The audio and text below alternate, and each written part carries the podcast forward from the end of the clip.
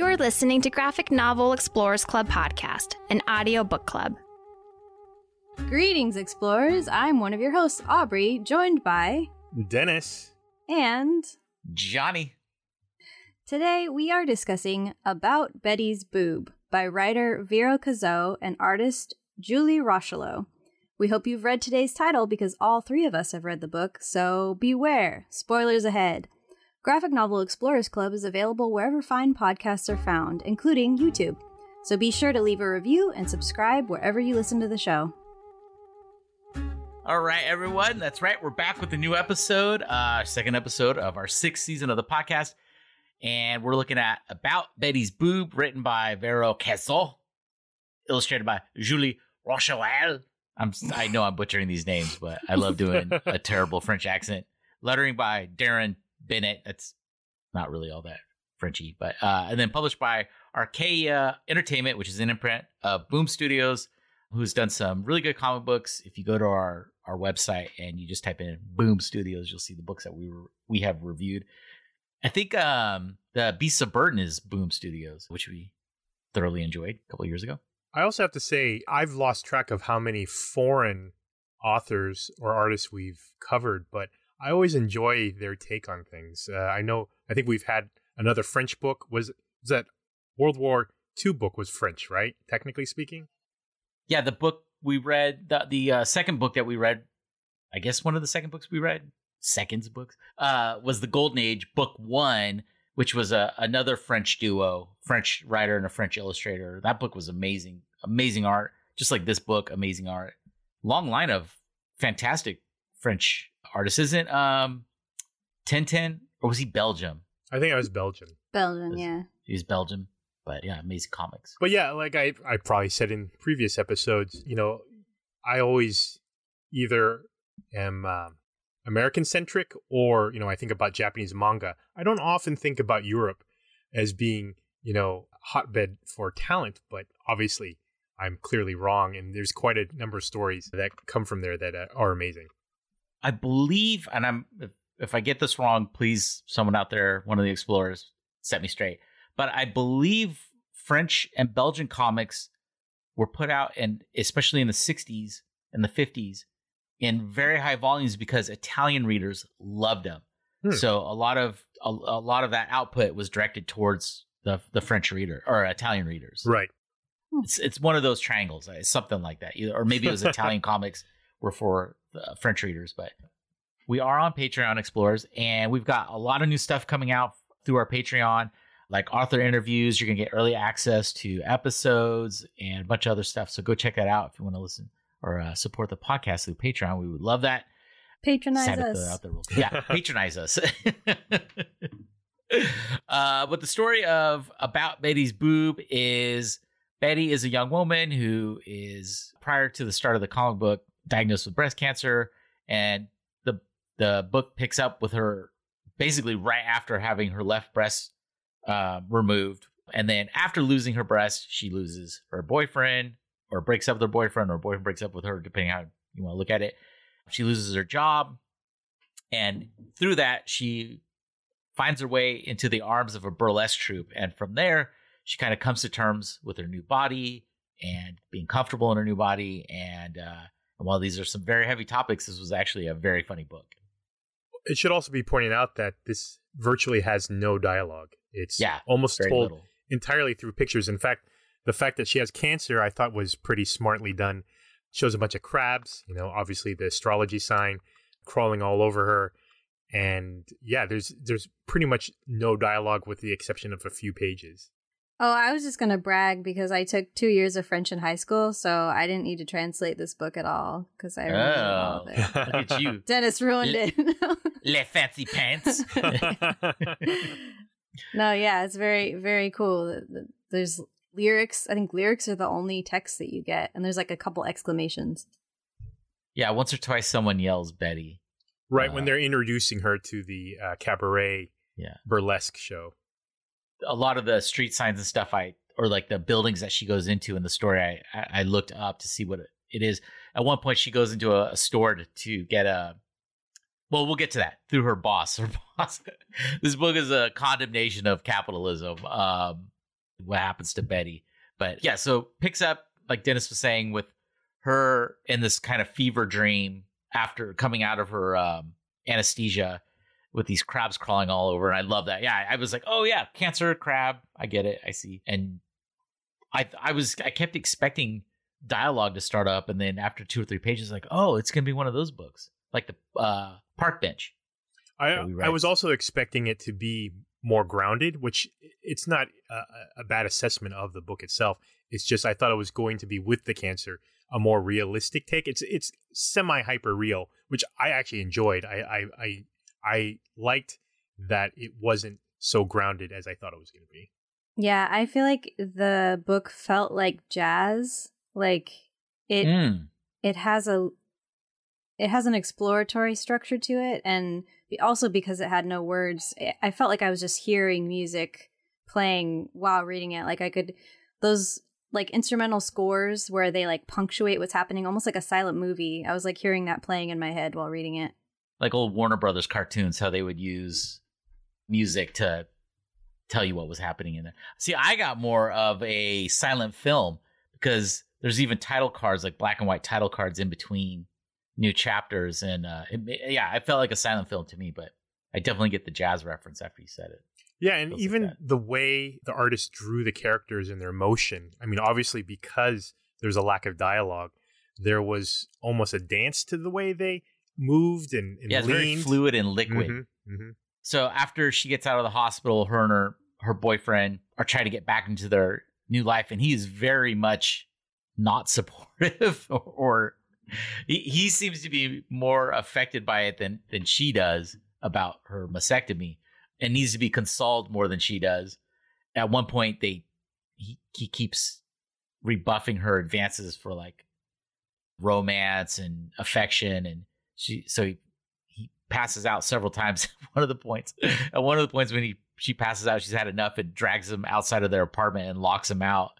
And her wig comes off, and the wig is very animated. It like the wig has a life of its own through the wind, so it's very dancerly. That I thought is dancerly a word? I just made up a word. Sure. I think. Yeah. that's how that's how language works um, It's but like yeah, I, I liked man. how. What's that? Yeah, I'm I'm free. it's like I'm free. jazz. johnny scatting over I'm here scatting over here. Zoobity doo bop bop. dancer Um, I'm starting up a scat podcast here soon, guys. Uh, be careful with that word search. I was gonna Yeah. say both, scatology both in feces and in the musical form. One of the things I really liked about this book, and one of the things that was kind of detracted from it a little bit, but was I think intentional in, in like that free form kind of jazzy sense is there was times I had I was like, what's going on here? I couldn't quite figure out stuff. And apparently she want, either wanted to look at her removed breast that was going to be biopsied, or they were bringing her a fake one. But the jar that these removed breasts, these cancerous breasts were in, these jars, like for them to be studied, her jar, the serial number was 80085. And I Yeah. thought that was hilarious. i noticed that yeah that was also the price the when she goes into the boob shop that's Yeah. how much they cost Right. also was 8008 and that scene that definitely was a scene uh where she goes into f- to buy her so she goes tries to go back to work i'm like man that boss had no no sympathy for her. She tries to go back to work and she doesn't like the fill of the fake breast. So she puts an apple in there but the apple keeps like rolling around in her bra. And the boss and she works like at a retail store selling clothes like a high-end place like that. And um the boss keeps seeing her apple boob fall go all over the place. So she forces her to go get a fake one and while she's there some people break in to steal the breasts. i don't know what they were yeah i didn't understand that scene at all i had no idea what was happening for that whole segment yeah, so dennis did you understand it yeah, no, the people were breaking in to basically steal the breasts, and she fights off one of the robbers, and then basically wins the fight. And then she can't actually afford the breast. She realizes it's way too much.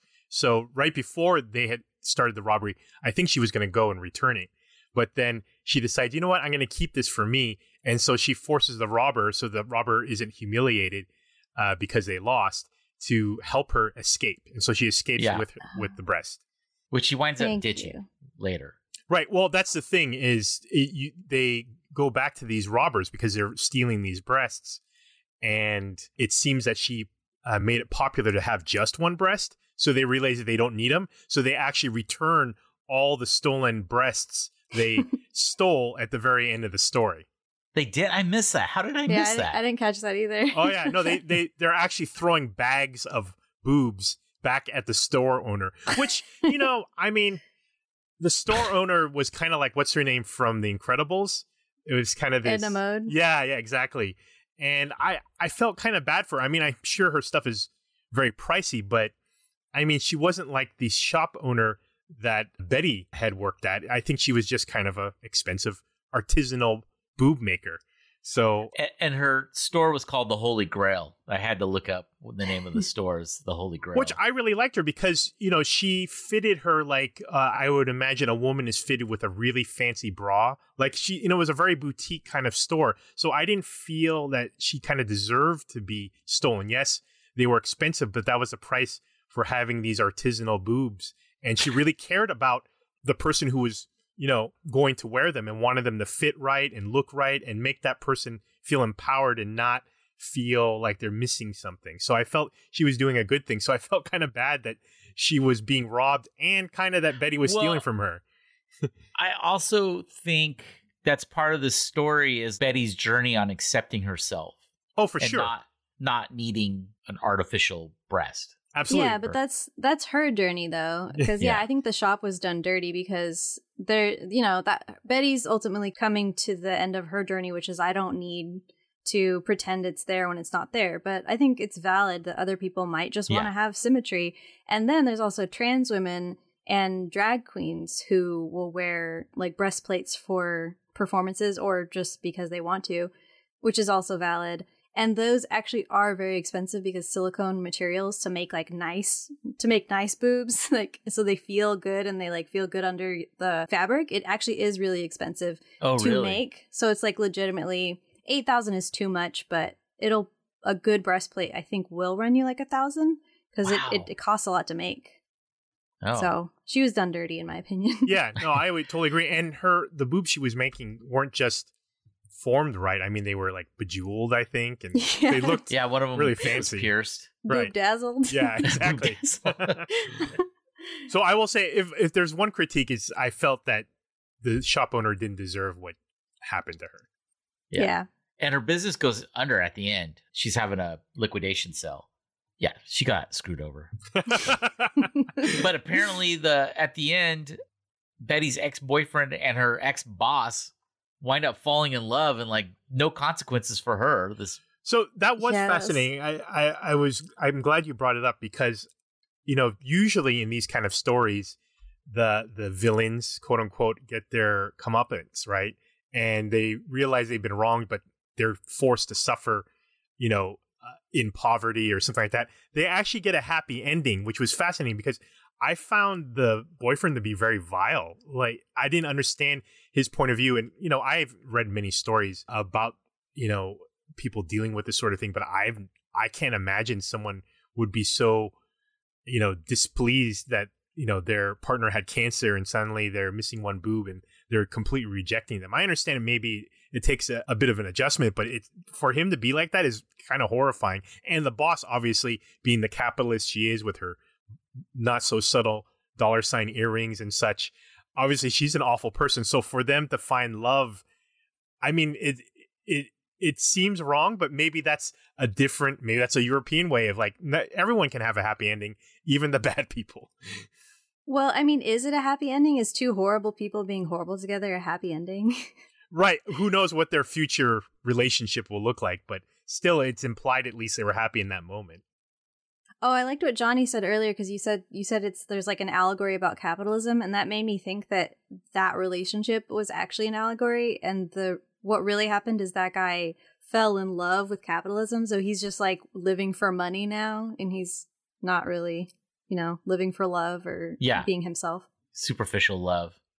I mean, yes, the boyfriend was absolutely terrible, but I also looked at it as like some people can't deal with illness and uh, someone depending on them like that and and I, I feel like he just it he was just kind of a weak person. I don't necessarily not evil per se, but just a weak person who couldn't handle his girlfriend's body changing and um I freaked out over it. And then, you know, Betty being the stronger of the two was like, well then good, I'll go. Just get the hell out of here. I'll handle it myself then. You know. Well, he literally had like a weak stomach because that was, he was making these attempts to still be romantic with her, like get her flowers and make her heart shaped pancakes and stuff like that. But then he would like throw up and pass out when he saw her. So it was, I mean, that's almost, he's an asshole, but that's, that is an involuntary reaction. Like you don't Right. choose to faint and throw up. But what a horrible thing to experience on the other Yo. end of it. For sure. For sure. Yeah. If you were on the receiving end of that, because there's a few times when she tries to initiate sex and they flash back and forth between when her body, you know, before she got sick and was, you know, like that's what he longed for and he couldn't accept her new body. You know. I thought that was her imagining that's what he wanted. I didn't yeah, think that yeah, was inside yeah. of That's his head. sorry. Yeah. That's Oh, yeah. yeah. That's what I meant. I didn't say Yeah. it correctly. But you're right, Aubrey. I mean, legitimately, some people have, you know, are a fear of you know something medical or something like that. So I was able to forgive it initially when they brought out the solitary boob and he saw it because that's just like, well, why would you just want to see that? That could be horrifying to him just to see it isolated in a cup. But then Mhm. when it showed like he didn't want to touch her and when it seemed like he touched that area, he just suddenly went cold. That's when I kind of felt like he was kind of a monster. Or, I'm sorry, just not a nice guy. Just not understanding. And then later, she winds up kind of running into this troupe of female performers and one male performer. And they, I, I thought at first, I was like, do they all have some sort of change to their body? Because one of the women uh, is an amputee, like her below the knee amputee. But they're all part of this burlesque troupe where they'll strip and stuff. And yeah, they don't have what you would say atypical bodies, right? like Hollywood style. Right, exactly. Like stereotypical, um, what people would imagine is attractive bodies, but they're obviously attractive. But you know, like one lady doesn't have large breasts, I believe. I think the man is implied to have a small penis, but it's showing that look, you don't have to fit what you would call the quote unquote norm to be attractive. Yeah, and I think that is actually a factor of burlesque. Like I think in real life burlesque that is they they don't look like Hollywood actors Yeah. and actresses. They're just like It's real, come one, regular all. people. Yeah, Yeah. regular people. Well, usually, you know, freaks and mi- misfits who often have like an alternative look and like have tattoos and stuff like that. I think that's an accurate portrayal of a burlesque community. Yeah. Like like Aubrey, like you said, I mean, burlesque is is a celebration of the body and you know, you know, being sexy in whatever body you're born in, and so it's this this troop is just an example of it, the one that's in the book. and while she's there, she starts. They encourage her to come out of her shell. They push her, uh, not in a bad way, but they kind of push her into. You should perform with us. You're part of us. You're part of our group. This was my favorite part of the book was when she was with the performers. Yeah, and I loved how they leaned into the fact that she had one boob. Don't hide it, don't ignore it, but actually make it part of the act. You know, let everyone see uh, that you only have one boob, and you know, show that you're still sexy. So I thought it was really great to see her come into her own. And yeah, much like Aubrey said, it really did uh, nail it for me. Is that I did feel with the different colors and the the motion within the illustrations that I almost felt this jazz music and this frantic trumpet going on and it, it was amazing to see without any dialogue these scenes kind of come to life uh, through i guess a, a collaboration between your own imagination and what, what's presented to you from the illustrations So she winds up. Betty winds up starting a relationship with the male performer in their in their troupe, and uh, at one point they he offers her an apple or someone has an apple and she takes a bite of it and then he takes a bite out of it and i thought that maybe that meant because apples kind of are throughout the, the kind of a motif throughout the story that I thought maybe that was him accepting her body and who she is. Hmm. Yeah. He literally does accept her body later on when he like kisses her scar and stuff Yeah. like that. But Yeah. yeah. that's a cool observation. I didn't notice that. She's accepting of him and what is in, infer that he has a small penis. Like he, she doesn't care. Like she just loves the guy. And then towards the end, they have a ceremony. I, I couldn't. It took me a couple times to read this, where they take this round box, and I think that's where her removed breast is. And I think they gave it to her, or I could be wrong, or maybe it was the silicone breast, and they buried it. And they, and he says something to the effect of like, "So long to my brother," and it. I had to go back and reread that a couple times. I was like, "Oh, they're burying her her boob," and that's the boob's brother. you know, they're saying goodbye to to the brother. I, I it took me a couple times to read that. This is definitely I want to reread this a few times. I feel like there's things I definitely missed. Well, especially without the dialogue, I will say that's the one detriment, but you probably gain it from further readings, is that initially you don't always pick up on the visual cues because you're right. The whole scene in the beginning with the doctor presenting the new breast, or what is a, a breast, but we're not sure is it the new one? Is it the one that they cut out? It, it's it's kind of confusing. And then at the end where they're burying it, you know, you're not ex- entirely sure what's happening unless you f- look into it a little further. Yeah, I will say that's something I struggled with reading this. Like, I loved the story, I loved the message, I loved the art, I loved that it felt like jazz, but I really struggled with the lack of dialogue and text at all. Something to keep in mind, but definitely something worth looking at multiple times. So that has its merits too. Normally, I do not like dream sequences and things. I just it's it's very cheesy to me. I, I don't know why. I just don't like dream sequences and things. But the dream sequences, there's several in this book, are very vivid and like visceral. Like there's times when her breast is like decaying off of her, um, Wasn't it chopped up at one point? Mm-hmm. or her head gets chopped up. There's like slices coming off of her brain, like when she's. I I I assume that meant like she was kind of overwhelmed, but I could very well be wrong about that. But I actually really enjoyed the dream sequences in the book. Yeah, very visceral. I will say also something else to keep in mind. I was trying to eat while I read this. I had to stop eating because a lot of the imagery like that it just goes right to your gut, and I was Right, like, "This is not for sure. compatible with eating a nice meal." Don't lie, it was a uh, Marie Callender's uh, chicken fettuccine. That was always a treat at our house because we ate a lot of hamburger helper growing up and tuna tuna helper whatever all the helper lines. Our family was very well fed with those. But uh once in a while my mom would like spring for the oh let's get the Marie calendars chicken fettuccine Nice. like oh sweet we're going oh mom's going fancy with the frozen food tonight Wait, Dennis or Johnny, do you not like dream dream sequences because you don't have dreams? Actually, that might be why I rarely have. I rarely remember my dreams. I like go to sleep and I wake up. I'm not. I'm usually not conscious of them even when I'm asleep. oh, really? That's wild. Yeah, once in a blue moon, I'll be aware of a dream, but most of the time I just go to sleep and then I wake up. Wow. How about you, Aubrey? Do you have dreams?